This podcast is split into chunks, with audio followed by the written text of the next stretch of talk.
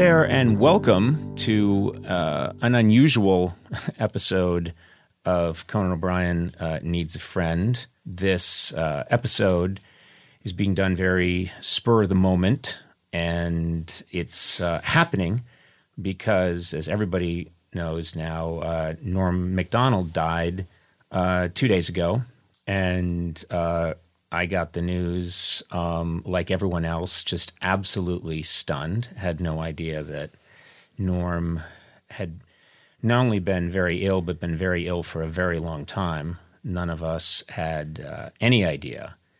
And um, there's been this seismic reaction, uh, which is appropriate, completely appropriate uh, in the comedy world. Um, and a lot's been said about Norm. And I just had this very strong feeling yesterday that I needed to talk to people about it and um, and talk to people who, like me, experience Norm in the moment and and really try and understand what it was about this man, this inc- uh, this very improbable, uh, unusual man.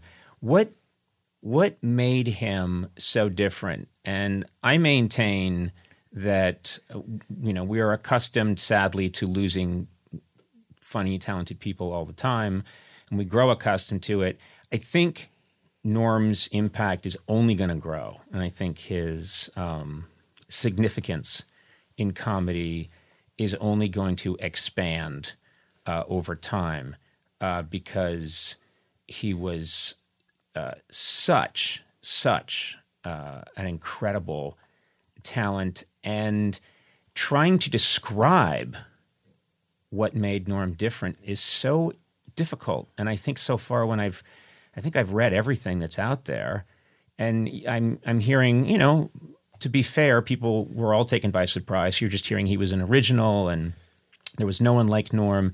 And I keep thinking, no, no one's getting to it. And I, I just wanted to take a stab uh, today um, to try and understand um, what exactly it was about this guy that was so, so brilliantly um, unusual and is it, and is going to be so lasting and his work is so important. So what I've done is I've asked two people who were sort of in the uh, engine room with me when uh, over the years uh, Norm made his appearances on the show. Uh, I'm sitting with Andy Richter, who uh, was right there. Yes, for me. I was there. You were there. you were there for it. So you, I wanted you here because you are um, a really astute observer of comedic style, and you were right there for all of these uh, amazing appearances that Norm made on our show. And I also asked uh, my longtime friend and longtime producer uh, since really the beginning in 1993, uh, Frank Smiley, to be here. Hey, Frank. Hello. And um, Frank, uh, Frank produced every single one of Norm's segments and so, if anyone can help me understand what it was about this guy, I thought it would be Frank. So, I got Frank Smiley here, I got Andy Richter here, and we're just going to talk about the norm of it all. Yeah. Uh, here and. well, Frank got to talk to him. You know, he'd come on. I think, and I think a lot of a lot of what you're seeing, like commemorating Norm, was clips from our show. Yeah. Um, which we were blessed to have those.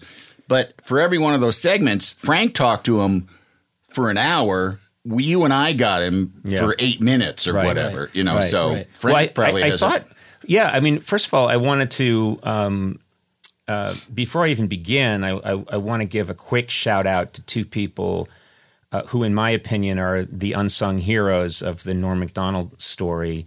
Two people that that uh, meant a lot to Norm and were really there for him at, in pivotal moments. Uh, you know, one is uh, Jim Downey, who, uh, uh, you know, for my for my money, the best pound for pound, the best comedy mind that I've ever encountered. Uh, head writer at Saturday Night Live for many years, wrote for David Letterman. Uh, just an absolutely brilliant man. I worked for him at Saturday Night Live, and he was the one that really worked with Norm on Update, and for that just in, incredibly classic period of uh, Weekend Update at Night Live.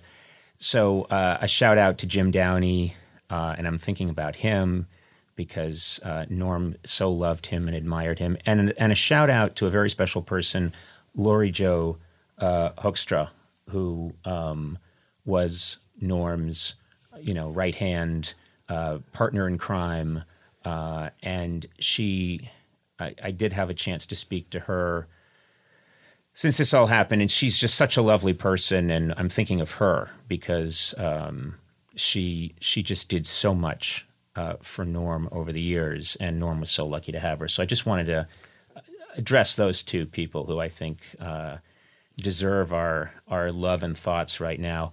Frank, do me a favor because I was trying to. I recall the first time I encountered Norm was when he did stand up on our late night show really early on.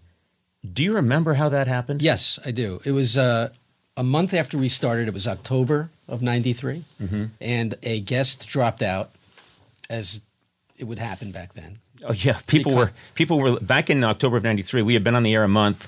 Um, believe it or not, it wasn't going well, ladies and gentlemen. No one, no one, no one thought we would last 28 minutes, let alone 28 years. But uh, they were dropping like flies. Oh, but but guests were dropping out at the last second Yeah. constantly, and so someone dropped out. And and what'd you do? So I, I had worked with Norm a year earlier on the Dennis Miller show, which didn't last very long. But he, you know, was uh, the funny. Anybody who had met him, even for a minute, knew he's the funniest guy in the world. Uh, sorry, Conan, but you know he is just a force. Dennis And- Dennis Miller, you're talking about now. You're not making it clear. He, you said he he worked on the Dennis Miller show. I who we thought it was know. understood. I thought it was understood. Yeah, I thought so you were talking about Dennis like, yeah, I Yeah, like yeah. Dennis, but Yeah. come on. Um, Dennis is funny too. hang there, Norm cha, is cha. unbelievable. He's a So you knew that you knew him so I knew a him, and I knew he had just worked. Uh, he got a job as a writer on Saturday Night Live. So Mm-hmm. in a pinch, I went. You know, I went up there. I thought he would do it, and I knew. You know, usually you work with the stand up to hone a set, but with Norm, I didn't need to. I wasn't worried at all. I, I knew that afternoon he would come on the air and kill, and he did. He annihilated, and he did a bit about buying a dog, uh, which was so funny. Um, and that was the first time he did our show, and that was 28 years ago. Right. Um, and then he he came on uh, many times after that, and I I been thinking about what is it what is it that made this guy so insanely different from everyone else? And and I had this recollection that Andy, you said something once, which was and and, I always remembered it. It was after a, a Norm segment, and Norm had annihilated. He had done really well, as he always did. And you said to me, um, that guy doesn't care in a way that frightens me. And what you meant was uh, he he had this seeming like indifference about whether the crowd liked it or not. He was going to do what he was going to do, and he was so ballsy that you found it kind of scary. And I knew exactly what you were talking about. It was always a high wire act, and one of the things I remember most about um, Norm is I would start laughing the minute he came out Yeah. uh, of the curtain. So I'd say, ladies and gentlemen, Norm Macdonald, and he would come out and he had this look in his eye, this glint in his eye, and I was laughing before he said anything. Yeah, yeah. And I will attest, and you know, you'll you will back me up on this. Both of you can back me up on this. I always wanted to be a uh, host who uh, helped um, help the guest as much as I could. It's And called host. yeah, Yeah. Well, but but but what I what I would do is, you know, sometimes I'd be hearing something that wasn't that funny, but I I learned, you know, how to be a generous laugher for Yeah. people if it would help. Right. I have always said to people, if you want to really see me laugh, and this is long before Norm passed, if you really want to see what it looks like Yeah. when I am laughing, watch a Norm Macdonald segment because um, I have my hands on my belly, which I think might be my tell. Like I, I, I put my hands on my stomach, and I, I would have my hands on my stomach sometimes just as Norm is coming out around the curtain, and I see that crazy look in his eye, and that that insane grin that he had with those sort of like round apple cheeks. He's like Yeah, a mischievous kid. He was Yeah. a mischievous kid, and he was out to cause trouble. And he's coming around the bend, and his, his eye would catch me, and he'd always look a little surprised to see me, even though I had just introduced him. Of course. And, and you just seen him five minutes I had just seen him five minutes before, but oh my god! And and uh, and I think there was this. Um, people get you know cynical about show business, and and rightfully they think, well, it's all set up or it's all been contrived, and sometimes it has been. But but with that guy, when you look at any of these clips, you're watching us be just as stunned Yeah, as yeah. the audience is because we don't know. Yeah. we don't know what's going to happen. Yeah.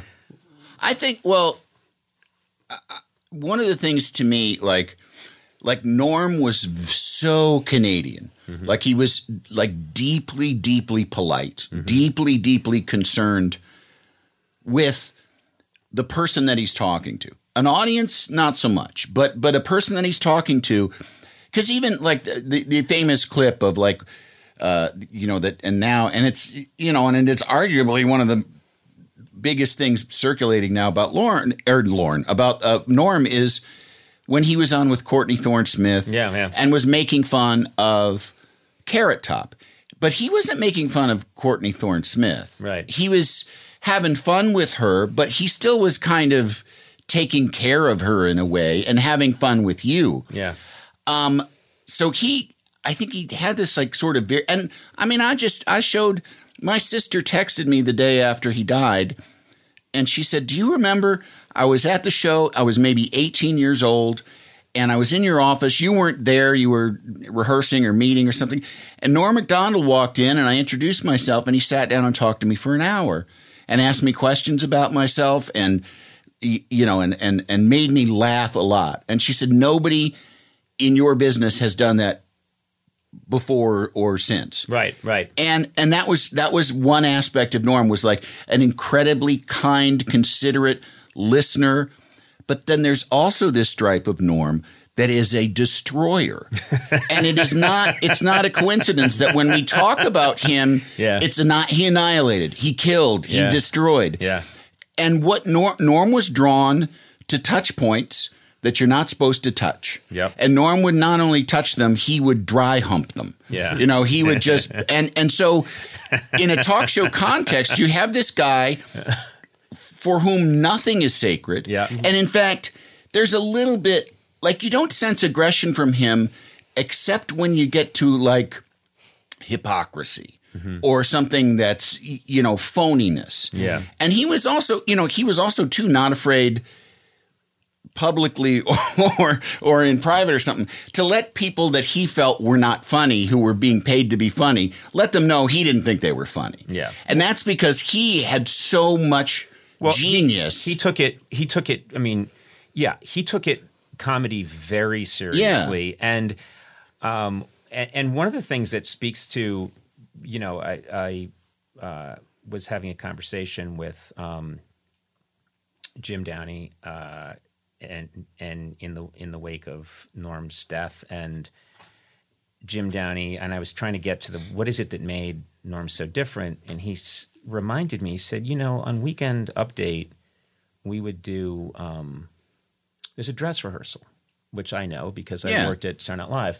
There's a dress rehearsal, and he said the best way to test a joke on Weekend Update is at dress rehearsal. If it does well at dress rehearsal, it will do well on air. Uh, if it doesn't do well at dress rehearsal, it will bomb on air. That's that's the best way to test it. And he said that Norm would do a joke at dress rehearsal that they both loved, and it would get nothing. And when Weekend Update was over, Jim would say, um, "Yeah, it's too bad that joke didn't do well." And Norm would say, "Like, yeah, I know, but we got to do it." So he would do jokes Yeah. that he knew were going to get nothing. yeah If he thought the joke was worthwhile, he didn't give a shit. Mm-hmm. Now, that is very uncommon. That is very Well, he never pandered. he didn't pander at all and that takes um you know that's what made me think about the line you said so many years ago andy like it, it almost terrifies me his fearlessness because it was um, the thing he did so many times on our show which i thought was absolutely outrageous was um, he would launch into these long stories that you later you quickly realized were farmers' daughter jokes, or like Shaggy Dog. shaggy yeah. dog stories Yeah, that, yeah. that, Just that absolute horseshit. absolute horseshit, horseshit stories. And he would go on and on and on. And I'm so happy that um, the moth joke has been getting circulated so much from our Tonight Show because it is completely outrageous what he's doing. Uh, it is, um, you know, it's it's the it's the Tonight Show, and he is telling this very long story, and he's taking all the time in the world, and I love it just because even though I was there, I'm delighted every time I see it. Yeah. I, I every time I see it, I'm delighted with it because what he's doing is breaks every rule. You're not. You're not. brevity is the soul of wit. That is the rule. Keep it. You know. And man, he completely like Picasso blew up the form. He goes and he tells this joke forever, and then finally gets to this punchline. And you can see that he's everyone's delighted uh, but he has broken every rule in the book. And i was asking uh, i was talking to lori jo uh, and i asked her if it's okay if i related this and she said it was okay but she said that not too long ago um, someone asked norm uh, about the moth story that he told on on our Tonight Show, and that that she said what made the guy wanted to know what made you have the nerve to do that, and that he said that you know it was that goddamn Frank Smiley. he said I was only supposed to do one segment. And then suddenly, f- in the commercial break, Frank came over and said, "Like you're doing another one because whenever I had Norm, I was greedy. I wanted more Norm. I always wanted more Norm, and so he didn't know that he was that we were going to ask him to do a second segment. He had nothing planned, absolutely nothing planned. and so, as recently as like not that long ago, I think this was a couple of months ago, he was telling somebody. Uh, Damn it. that was Frank Smiley. Hey, get back out there. Conan wants more. So he heard that joke from Colin Quinn, Uh huh. and he did the segment, and it was seven, he had seven minutes prepared. Yeah. and um, and so he basically um, you say you know, and then he's done. He, He's you done. say we'll be right back with more Norm, and he goes, "I've got nothing to say." Yeah. Yeah. Yeah. So then he uh, he remembered the Colin joke, and it was a twenty second joke. So he asked you, "How long is the segment?" Uh huh. And he was hoping you'd say twenty seconds, Right. But you said seven minutes. Yep, yep. So it became a seven minute joke. Yeah. Yeah, and he's doing that. This has to be understood. He's doing this on the fly. Yep. So his way to slow it down that he came up with on the fly is he invents. It's a Chekhov play. It's a Chekhov play with Russian names. with Russian names, and there's a sadness, an ineffable sadness in life Yeah. weighing on the character's soul, and and I'm thinking, you know, uh, who I've never met anybody who would take that chance uh, and make that choice, and I'll never meet anybody like him again. Well, he was He's- the ballsiest comedian in the history of comedians. Uh, he Well, he was taking that and he was saying like the joke doesn't matter. Like that, you know, he would you, you- w- watching that, seeing that clip again. You're you're getting to see his brain. Yeah. He's just showing you his brain. And the notion that this is that the joke is the thing. The joke isn't the thing. No, it's the journey. It's taking Yeah, a sure. stroll through this guy's brain and Yeah. hearing the choices that he makes and what he has to say. And you know, and I think that that was like kind of what like there was so much of like what he th- you know would say like well that doesn't matter this matters you know and and what mattered to him was his own self-expression was his own was spreading his own kind of genius and his own point of view like I, there's a clip out. Uh, he did some roast, and I and I remember seeing it at the time. I can't remember who it was that he was roasting, but all his jokes are It was things. Bob Saget. Was it Bob Yeah. Saget? Yes, Yeah. and it was unbelievable. It was, Yeah. it, but all the jokes were things like, you know, Bob often has a lot of things on, or, you know, Bob often has things on his mind. It's when he's wearing a hat. Like it was all these He dad jokes, bombed. Intentionally bombed. Right. And Yeah. then I, I didn't even know this, but I remember feeling like, okay, Norm. I mean, you know, these are funny, and this is, and you're funny doing them because you can't help but be funny. But this is feels a little hostile. You know, like Yeah. why are why are you breaking from what this? You know, y- you were invited to a costume party and you came, you know, in a tuxedo, you know, whatever. He didn't play by the rules of the thing. Turns out the producers told him, really go for it, really get him. And Norm was like, ah, yeah, you're going to tell me what to do. Uh, here, I'll do this. I'll do the softest, lamest dad jokes I can come up with. Yeah. And, and it was just a fuck you to the producers. It, it was looked weird at the time. It was funny in a way, but it still was just like it was Norm doing what the what? fuck he wanted to do. it was still hilarious. Yeah. Yeah. And Norm is. It's like Norm couldn't not be funny. yeah. The other thing I wanted to talk about is his diction, his word choice. Um, I've always uh, he he spoke like someone from the 1920s. He would say he would talk about hobos, Yeah. and uh, he would say, "As you know, you know, uh, my wife, a battle axe." Yeah. You know, he he talked in this way that was from a different time. I'm just an old lump of coal, and you thought, "What- "What is?" where is this coming from? And it didn't feel contrived. It was, you know, and I don't know if it came from coming from this province in Canada. Yeah. I think it does. I think it does. Because because his, you know, people can make up that kind of language and use it. This really came from him. And he would make these choices. Like I remember one scene he was talking about a dog, a Doberman, And he- and he, he kept calling it a Doberman. that's right. And you were like, why is he calling a Doberman a Doberman? He was doing it on purpose. He would do little things that would catch your ear. And it's almost like po- poetry in Yeah. a way. The way mm-hmm. he the way he would deliver and write his sets. yeah, he had a, a real facility for the English language. unbelievable. Really amazing construction. it. It all felt very spontaneous. Yeah. But but but as uh, I spoke to Smigel, Robert Smigel, Robert Smigel, who was the original uh, head writer on uh, the late night show. but more and- importantly, Triumph the Insult comic dog. Yeah. he, he refers to himself as Triumph the Insult. That's what it says on his. When he, when he gets pulled over for speeding, it says on his driver's license Triumph. Insult comic dog, comma, Triumph. Weight, eight inches. But he said uh, he saw him perform somewhere, and I ca- he didn't. I don't know where. Uh, but he said um, uh, Norm went on a run, and it was hilarious. And he went up to Norm and said, "That was amazing that that run you went on." In the moment, and he said that wasn't in the moment. That was completely crafted. Yeah. Yeah. Yeah, every yeah. every single word of it was was written out. I'll tell you something else, too, which He was a craftsman. Yeah, he was a craftsman. The other thing he did, which was um, completely fearless, is if you look at that him on the ESPYS, you know that you know, you've seen that footage of him on the ESPYS, and you know people were so angry at the time mm-hmm. because he's going after these athletes, and there was this sense of like you can't do this, and he took so much shit for that. And then you look at it now, that's what the ESPYS has become.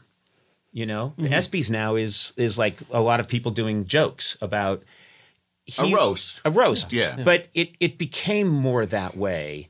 He just did that first, and at the time, people were really upset. And at the time, um, you know, it, you feel like there's a lot of in comedy people getting applause for being brave in one way or another, but oftentimes what they're doing they know is going to play well. Do you know what I mean? but when he's- but when he's doing it, Yeah. He was doing things that really were brave, and he paid the price for it. Yeah. he took a lot of heat when uh, he went out. He took a lot of. I mean, it cost him his job at Saturday Night Live. Yeah. and He uh, was the one of his bosses was friends with a murderer, and he and so Norm was going to do. Alleged. Okay, Norm was Norm Norm was. This is a gonna- law. This is a show that follows the rule of law.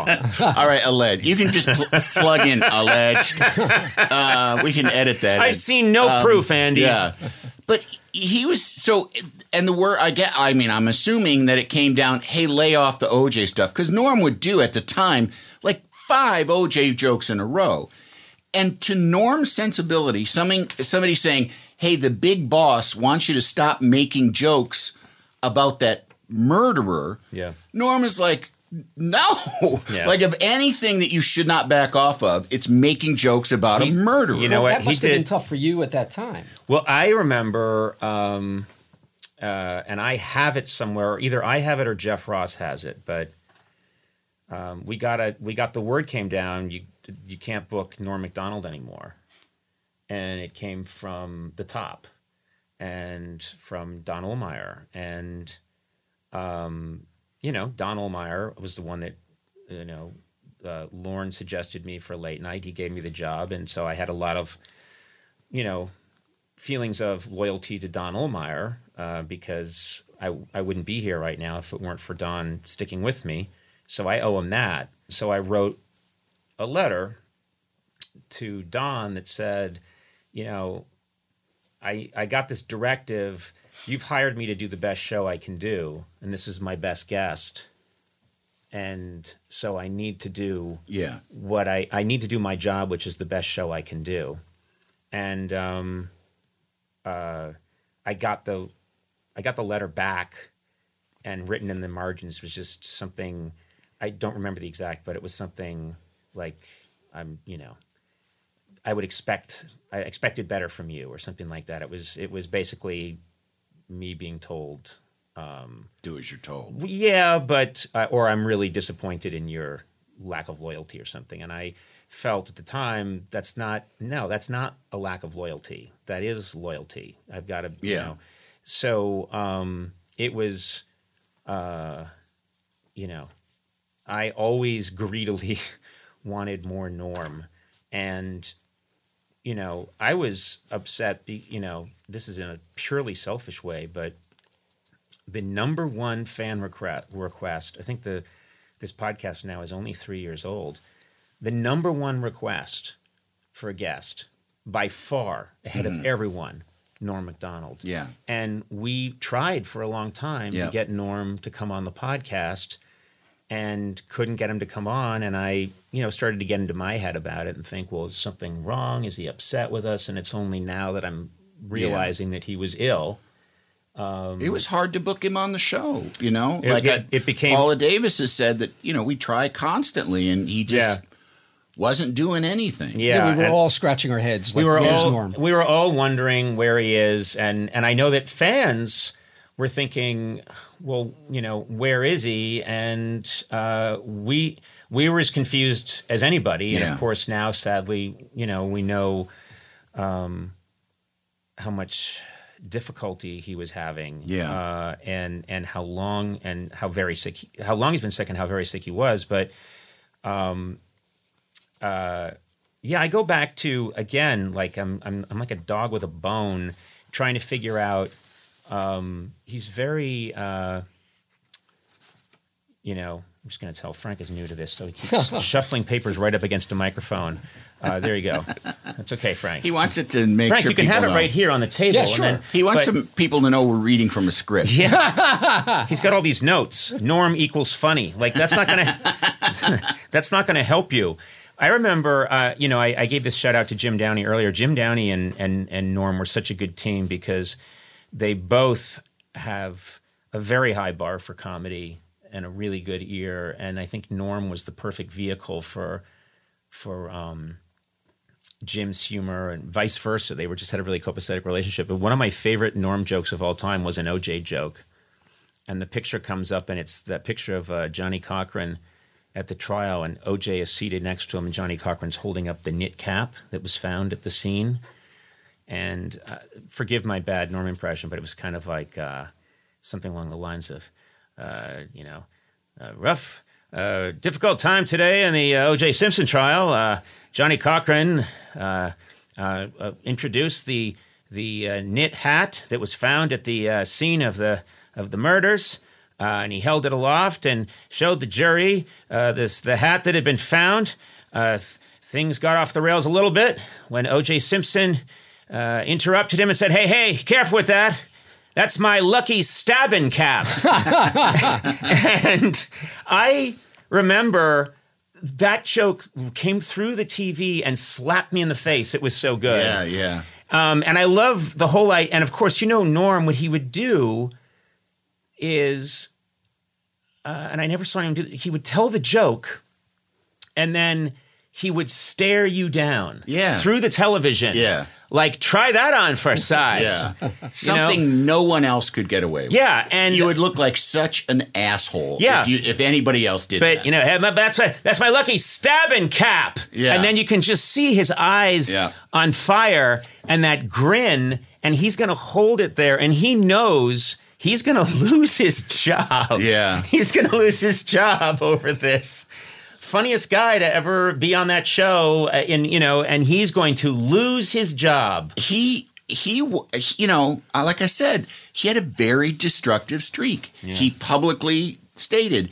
he lost his his entire fortune twice gambling you know and and so he would find things like this. And it wasn't like to just destroy his own job but it was like to destroy the hypocrisy of you know and and you know he also was really drawn to touchy subjects so it's like a brutal He got off murder yeah he Uh, he you know got pleasure in in being dangerous. yeah, how many? Whether it was how many doing a anal joke rape jokes did we hear? You know how many? You know including.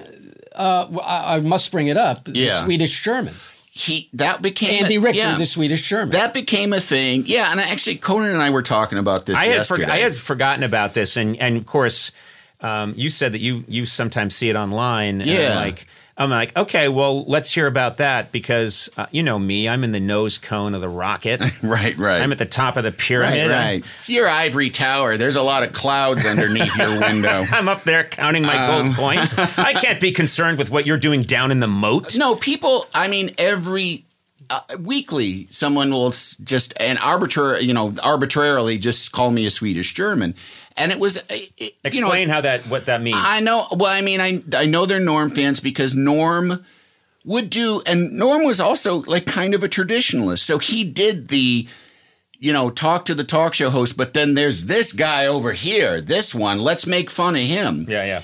And a lot of his jokes, he like I say, he was drawn to the things that you're not supposed to say. So a lot of his jokes were about being queer, Yeah. gay porno. This fellow over here, he enjoys the gay porno. And that became a thing with me. And at one point, he was talking about your ethnicity, you're Irish, I'm Scottish, what are you? And I said, ah, I'm Swedish German. And for some reason, was like, really? I was- and I was like, yeah, well, why, I mean, why would I make that up? But that then later became a euphemism for gay. You know, the old prospector comes to town and wants a prostitute, but no, there's no prostitutes. There's just Andy Richter, the Swedish German. It's outrageous because it's norm. It's Yeah. outrageous because it's on a talk show. And it's but you. like and it's me. Yeah. But like and I think that some people think that like I was somehow and well and somebody else a friend of mine pointed out there's nothing you can't do anything with that. Right. Like you there's nothing to do with that when when Norm Macdonald says this fellow over he, like and he, you know when it would go to like Hey Conan, have you met his wife? but then you did say, at least I had my dignity, and says you were raped. yeah, he goes to rape, you know? Yeah, yeah. And Oh I, my God, And yeah. I said, but eh, I never was that crazy about that because I would think, you know, I'm sitting there and we're in a studio and we're laughing about it now. And it is like the point of that joke is this fella's a queer. Yeah. And and it's a very, very old fashioned retrograde joke that we just don't do anymore. Right. Right, And right. some jokes that we don't do anymore, we don't do them anymore because they shouldn't be done. Right, And we shouldn't have been doing them in the first place. So I was always thinking about the gay people that work on the Conan O'Brien show. How do I look them in the face after being there and hardy harring about the punchline being that I'm a gay fella?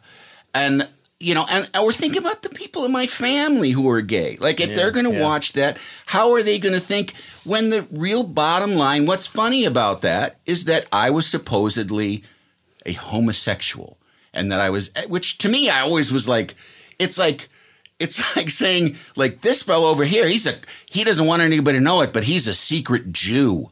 His, his kitchen's full of matzahs. You know, it's like you would go like, "What are you talking about?" You know, what is Well, that? How is that funny? is- my kitchen's full of I know, matzahs. but you're you're not a secret. But but you know what I mean? I just it always it made me uncomfortable not because I was afraid that people would think I was gay because if I was gay, everybody would know that I was gay.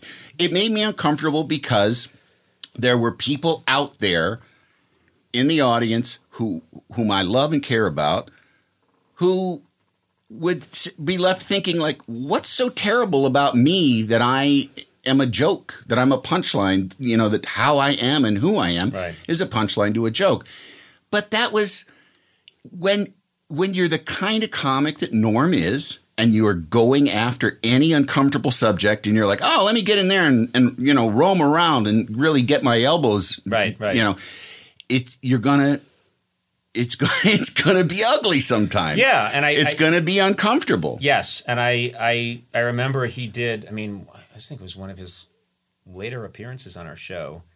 Um, you know, he went after Oscar Pistorius. You know, who's Yeah. The know, Blade Runner. yeah, convicted of, of of murder, and he was the one who famously had you know uh, blades. Uh, you know, he, he was born, uh, I guess, without legs and had blades Yeah. instead, and was this great uh, Olympic athlete. And he went after him, and and his joke was something along the lines of, "I have no problem with him as a murderer." yeah i don't have a problem with the murder But the murder, it's you should use real your re- real legs if you're going to be, and it's an ins- you think about it. Everything about that joke is completely wrong, and especially in this era that we're Yeah. in, uh, it, you know, it, completely unacceptable.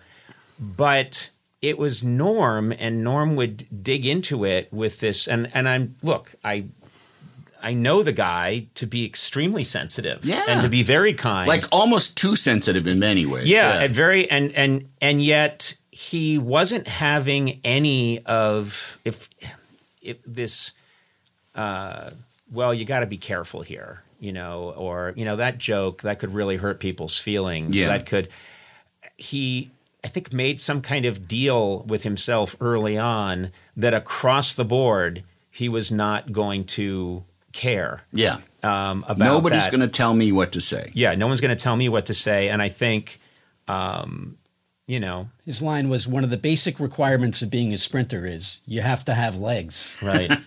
Remember, he had a he had a he had a joke I loved early on about um, kickboxing. It's like, remember he said kickboxing combines all the grace and finesse of boxing with kicking. I just was like, he had this, uh, you know, the way he would just punch it and reduce it to its absolute, um, you know, most absurd you know, yeah, and you could did picture like kicking. Just what sounds lamer than a guy kicking Yeah, yeah. somebody? Yeah. it's well, even I mean, there was a lot of like he luxuriated in his own normness, and that's Mm-hmm. like why there were all those long, long, long jokes. It was, it was just him.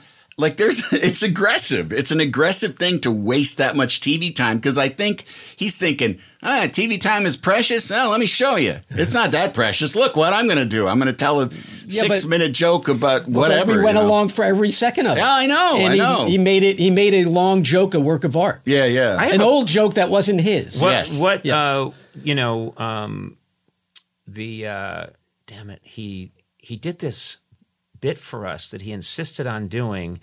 Um, Sully Sullenberger. Yes, he did a bit where he, you know, he come out, he came out, and he's like, "Yeah, Conan, I uh, made a movie." And I'm like, "Oh, really? You've made a movie?" And and yeah, I funded it myself, and I, of course I and it's and it was about Sully Sullenberger who landed. Sully Sullenberger biography. yeah, biography about the Yeah. pilot who landed the plane, and he, I've, I think, maintained that, that he did this. He had this idea before Tom Hanks, so he's a little indignant. Well, it was actually we showed it before Hanks ever made. the Oh, is that true? Okay, Yes. all right. It was yes. It was right after Sully Sullenberger Yeah. heroically landed on the Hudson. And so Yeah. he Yeah.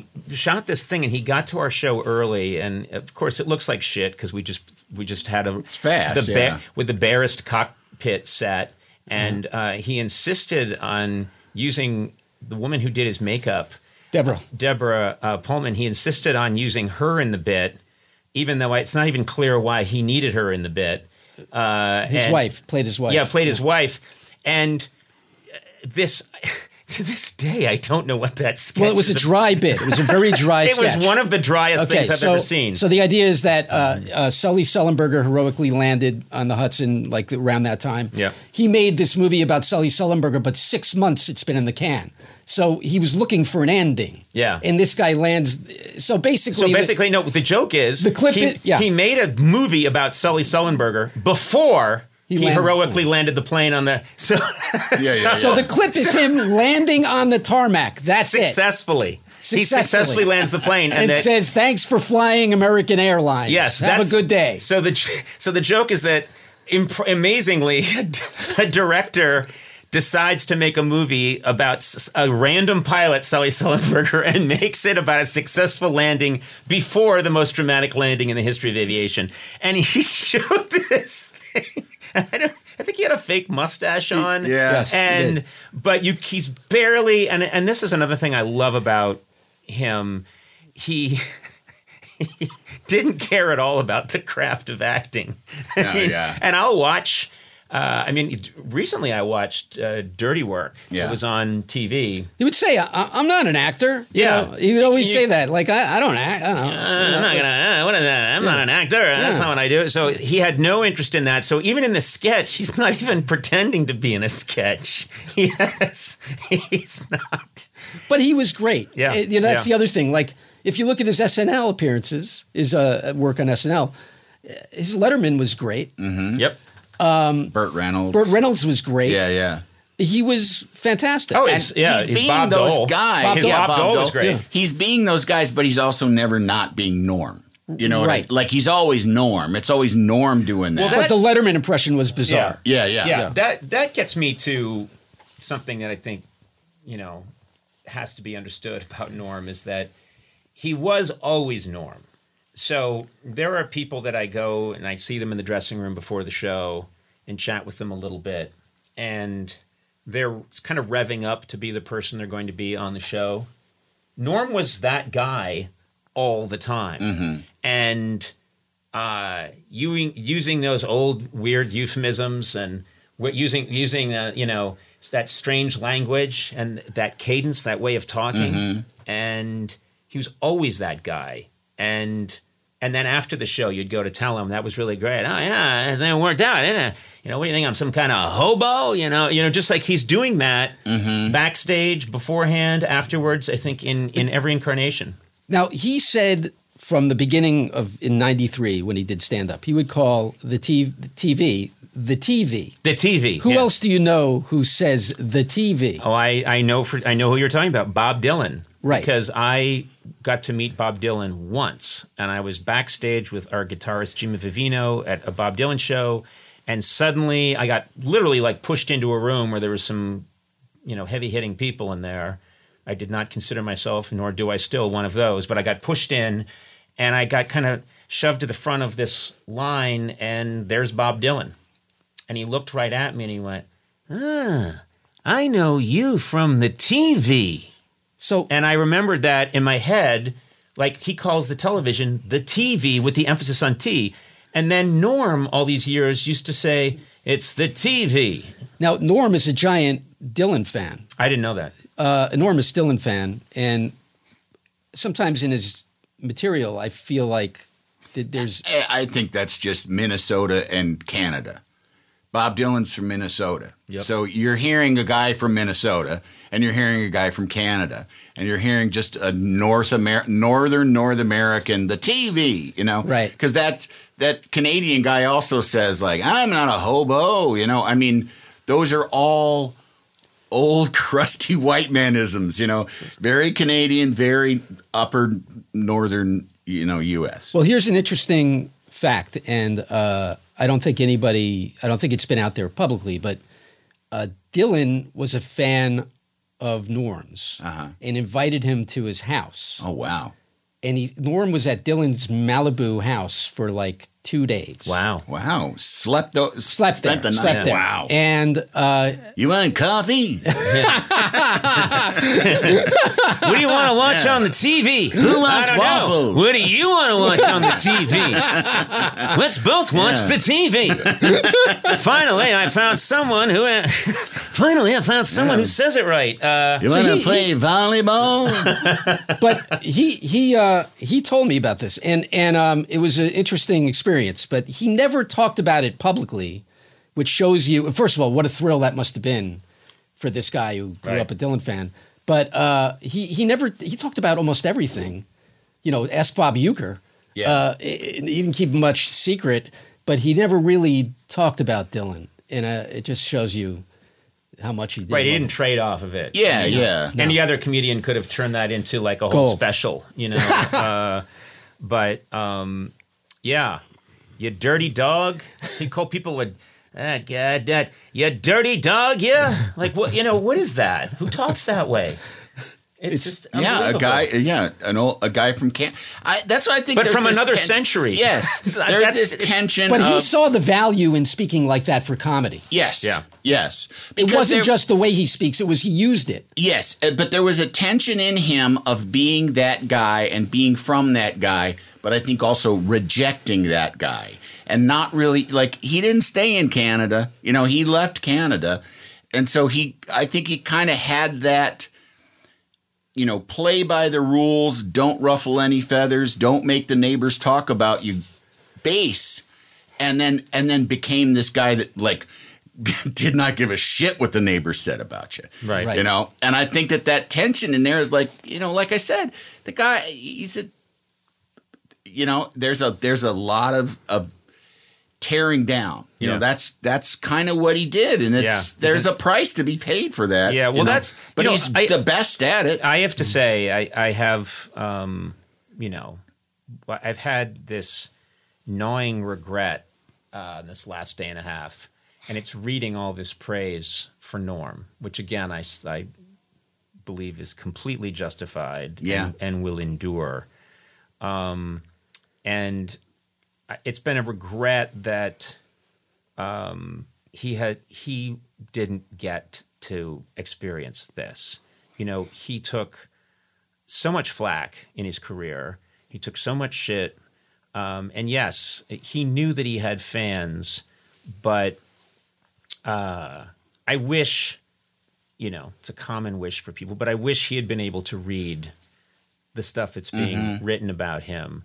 I wish he knew how beloved he is, and also um, how uh, in awe comedians are Yeah. of, of of what he did and what he meant, and how, um, you know, How important he was to the people who are probably the most important people in the world to him. yeah, You know. and he, uh, you know, I wish, I wish he knew that, and Yeah. and and that's the one regret I, I, uh, you know, he kept, he kept his illness a complete secret from everybody, Everybody. and um and that was his choice and i respect that choice but selfishly for me i wish i had had the chance and i, I wish a lot of us wish we had had the chance to go in and tell him Yeah.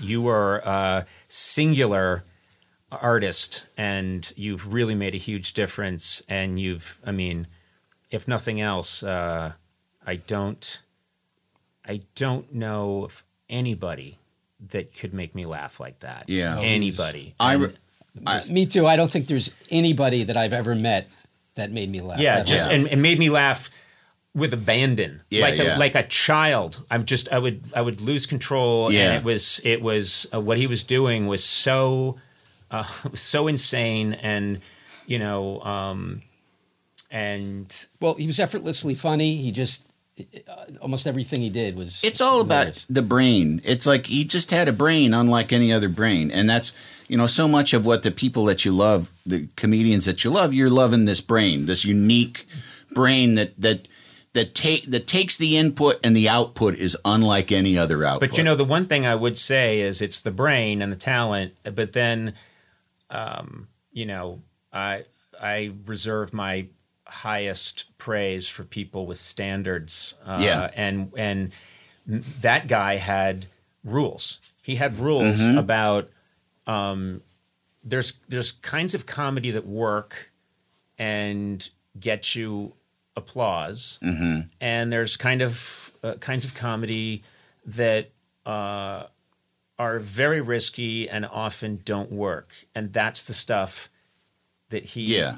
reveled in and was willing to go through, you know, go through the experience Right. of hearing no laughs, Right. just because he knew on some level he was right and would be redeemed in the end. Mm-hmm. And now people are looking at all these clips and they're looking at these clips of, of him on the ESPYS going after these athletes and saying, "This is absolutely hilarious." Yeah, yeah. You were telling me, you texted me yesterday that you were watch or two days ago that you were watching yourself listening to Norm yeah. in the segments Yeah. and laughing as uh, though you'd for- never heard them. Because I, you know, he was on so many times, and I forgot some of these things, and I remembered the moth, but I don't. It's not like I don't. Yeah, it's- I don't. yeah. and also I don't go back and I don't look at myself. I'm not. I'm. I. I'm not. Uh, that's not my idea of a good time. Is to go look at clips of myself. Um, I thought we were going to be honest in this. you beat me to that. Look, come on. Your let's phone, your phone is silently playing old clips of you Oh, look while at we're me. doing this. Look at that jawline. that hair is immaculate. Oh Um, wow, I really have Fran Drescher laughing hard in '95. No, I. Um, so I was looking. You know, like everyone else, people were sending me these Yeah, clips, yeah. and I was watching them, and I was laughing as hard watching them now as I was in the studio, and um, you know what a gift to. Uh, it's just this nice gift that will keep giving. Yeah. Is you know when it's my time to go, someone can can uh, string together a couple of Norm Macdonald uh, appearances and uh, give me a really strong shot of morphine, and I can watch those. Yeah, and just yeah. go out laughing. That would be nice. I read something because, you know, I spent the day, whatever day that was, was it Wednesday? Yeah, Wednesday. Uh, you know, looking at like so many of us did, looking at clips and reading stuff. And I read an article that was that's pretty recent. It was an interview uh, with maybe Vulture, you know, New York Magazine or something. But there was something in it that speaks very much to this what you're saying. Like it, it would have been nice if he could have heard all this stuff. Mm-hmm. He was talking about the person was talking to him and there had been some kind of special stand-up event that chris rock was did and dave chappelle did mm-hmm. and those guys at the time had not you know they hadn't been in circulation very much. And norm had decided not to do it and i may be getting it a little wrong but he, he said well, you know, I would have done it and I would have gone out there and I would have destroyed, but uh, nobody would have given a shit. Like, no one would have talked about me destroying out there, hmm.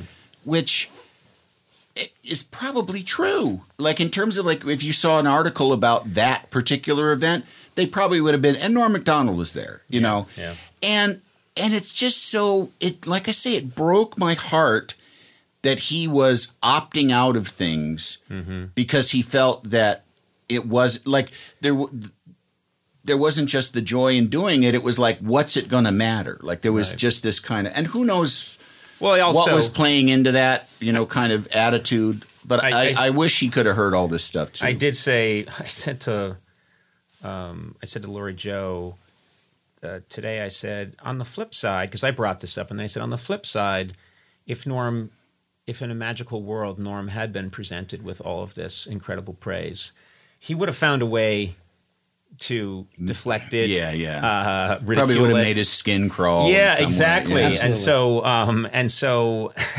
you know, he wouldn't have this this this might have been the way he wanted it, you know. But uh, you know, I I wanted to have this. This is this is the most selfish episode I've ever done of this uh, podcast, which is a pretty selfish. My podcast is very selfish in that I really do just talk to people I really want to talk to, and I have a lot of fun.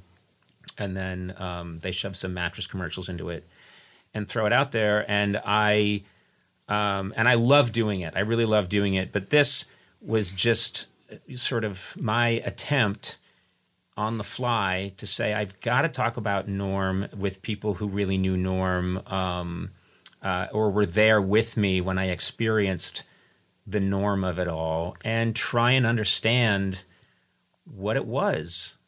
Uh, and I think we've we've said a lot, but I'm you know, but Well- I, but I but I, I still feel like you know Well, I, I also went down that rabbit hole of watching clips, and there's uh, so many amazing moments that are favorites of people. But I don't know if you guys have favorites, but this is I found one that was crazy. I forgot about, which was a long joke about a drunk who was playing darts with Norm.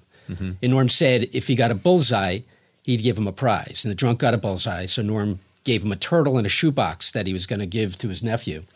And the drunk and Norm are playing darts a week later, and the drunk gets another bullseye and wants another prize. And Norm said, uh, what, what did you win last time? And he says, I won a roast beef on a hard roll.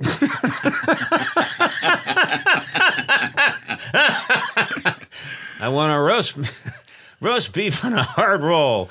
Yeah, I could see. You know, it's so funny because that was about tw- five times as long as I just told you. yeah, Yeah, yeah, of No, no, you course. gave, you Yeah, gave. No, he'd go into. Uh, now I say to this fella, Yeah, I say to him, Yeah. uh, "You look like an interesting kind of man. Uh, you look like a man who's been around and seen some Right. things.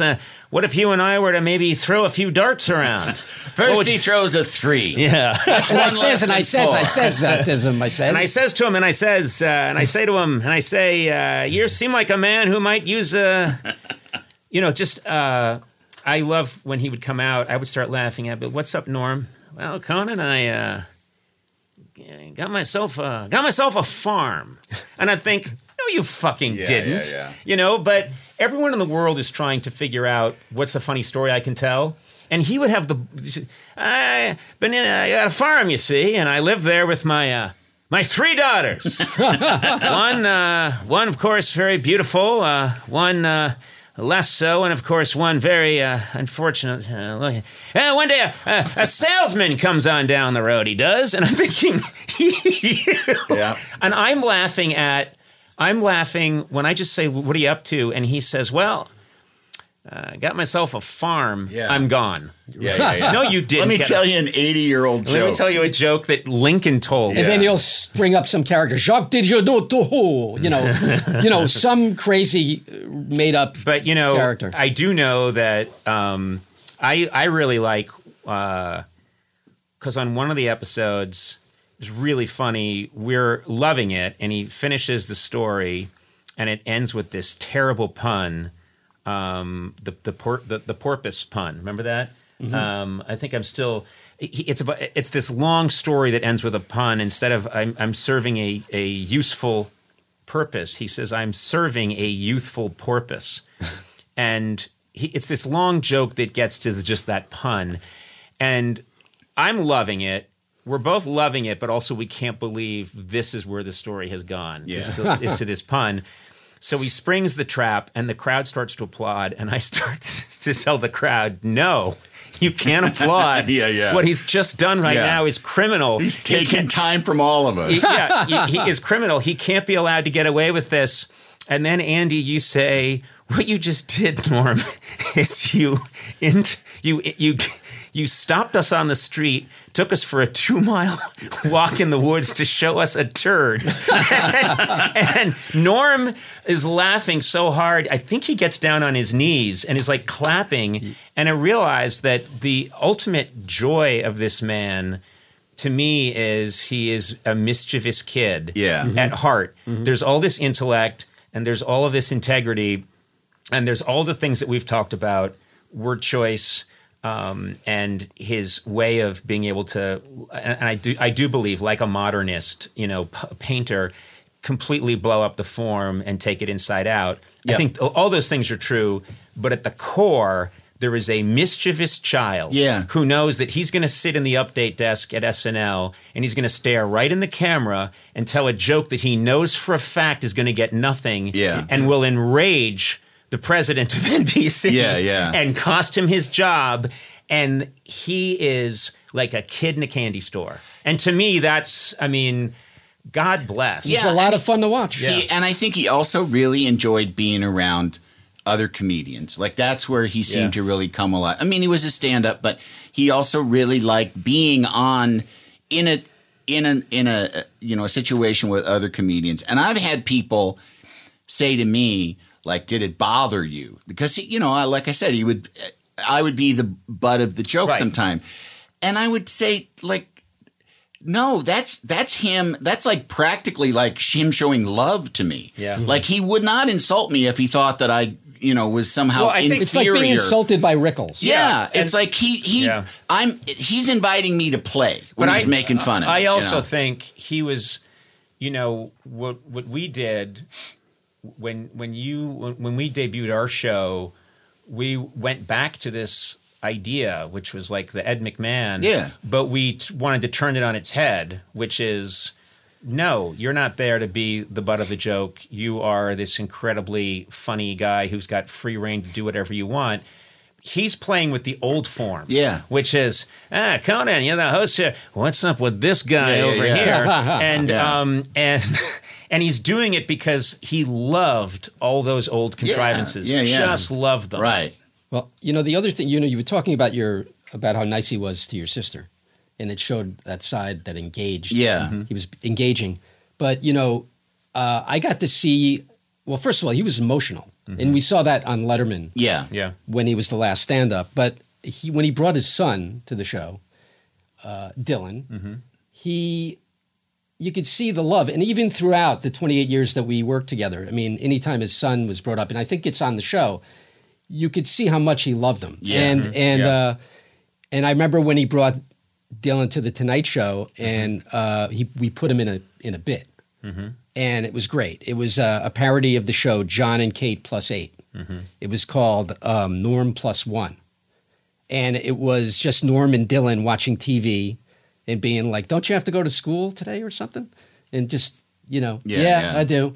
And uh, so it was kind of you know just that, but you could see how happy he was to do com- do being a bit with his son and being around him. Yeah.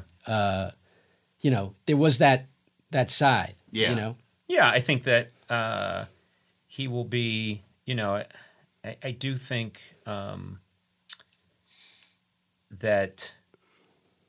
You know, the more I think about it, the more I think um, he is going to be. I think as important or more important in five years from now than even at this moment. Yeah. I just think he's got to have because, especially, especially uh, he's so different from anything else in the comedy world, and and also he so was out of time and out of sync with a lot of the cultural mores now and the way Yeah. that and and it, it's almost like he showed up in a time machine or came through a portal and just arrived here and you know refused to play ball. And uh, and and it was it really is art. It really is fascinating to see someone pull that off. And and I was just left with this feeling of oh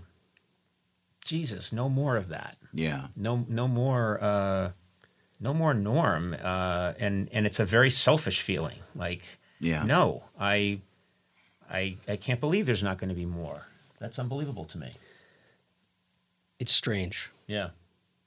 Um but he's he's a gift because Yeah. you can go on YouTube and laugh for for there's so much out there uh, that is so entertaining. Yeah, yeah, and it's endless. Well that's the and that and is- it's all great. that is the gift now of this world we live in. People always talk about well all the problems with the internet and how much grief it's brought us. And i think yeah it's equally good it's equal parts good and bad i'm sure. But man to have you know this access to norm at all times whenever you and, and the fact that his work is just going to be bouncing around the internet forever Yeah. and uh you know gives me a lot of a lot of joy so and you get to see all the different things. You get to Right. because I, you know, I was thinking it, when a lot of the, you know, a lot of the clips that went around on Wednesday and that were going around yesterday.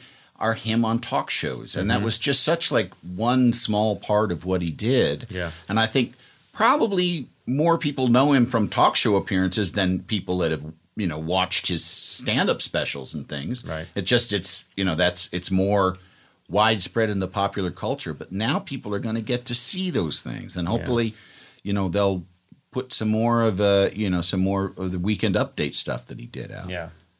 Well, that's all been destroyed. There was a big fire, Mysterious fire. the clip warehouse. Yep. um, uh, I'm really appreciate you guys uh, coming in. I, I called both of you yesterday and said I've got this weird idea, but you know it would just help me uh, to sit and talk about Norm, and um, this was helpful and uh, felt like a therapy session. So um, I think he, we'll be bringing him up again. That's for sure, and there'll be plenty of people parsing the norm of it all uh, in the coming weeks, months, years. But um, it was uh, good to just sit here and uh, talk him about it. Talk about him a bit. You know. Uh, I'm So- just grateful I got to know him a little bit. yeah. Um, and uh, it's, I don't know why this just occurred to me. I, I just suddenly had a flash memory. Is such a disorganized show, but this is just what's happening. But I keep having these moments, moments uh, at NBC, and I, uh, it, Norm was going to do the show, and I heard that he was in the makeup room, that little makeup room. So I went in to say hi, and I thought he was getting his makeup on. No, he was sitting in a makeup chair, but he already had his makeup on, and he was watching a college basketball game. and it was the very end of the college basketball game, and the game ends, and he was like, "Damn it!" and I was saying, "Norm, what's what's wrong?" And he's like, "I just lost a lot of." he lost. He was like, "I just lost a shit ton of money on that game," and he was in such a bad mood. And I was like, "Are you going to be okay for the show?" And he's like, "Uh." Uh, let's do it. I well, what good is this? Yeah, The yeah. But then, of course, He killed. He was killed. He Yeah. killed, and he was hilarious. But not what you you don't want to see your comedian lose his his Right. house. Yeah, yeah. On a on a on a on a basketball game in the makeup room Yeah. seconds before you do the show. But um, yeah, that was also Norm. Many many sides, very complex. And uh, I'm going to wrap this up, but. Norm, uh, we are thinking of you, um, and you know, we'll uh, we will see you on the next astral plane, where you will probably waste my time with a forty-five minute pointless knock knock joke, And he'll be in trouble with the manager. and you'll be in trouble with, with God. God Yeah, will be yeah. mad at you. ah, God's got us. Uh, what's up, God's ass? All of a sudden. And what's with his kid? Uh, I get it. You're God. Okay. okay. What are you, God? Oh, yeah. yeah. All right. All you're. God. All right. I guess we'll play it that way then, huh? Anyway, I didn't know they let hobos in heaven. um, all right. Thank you for listening.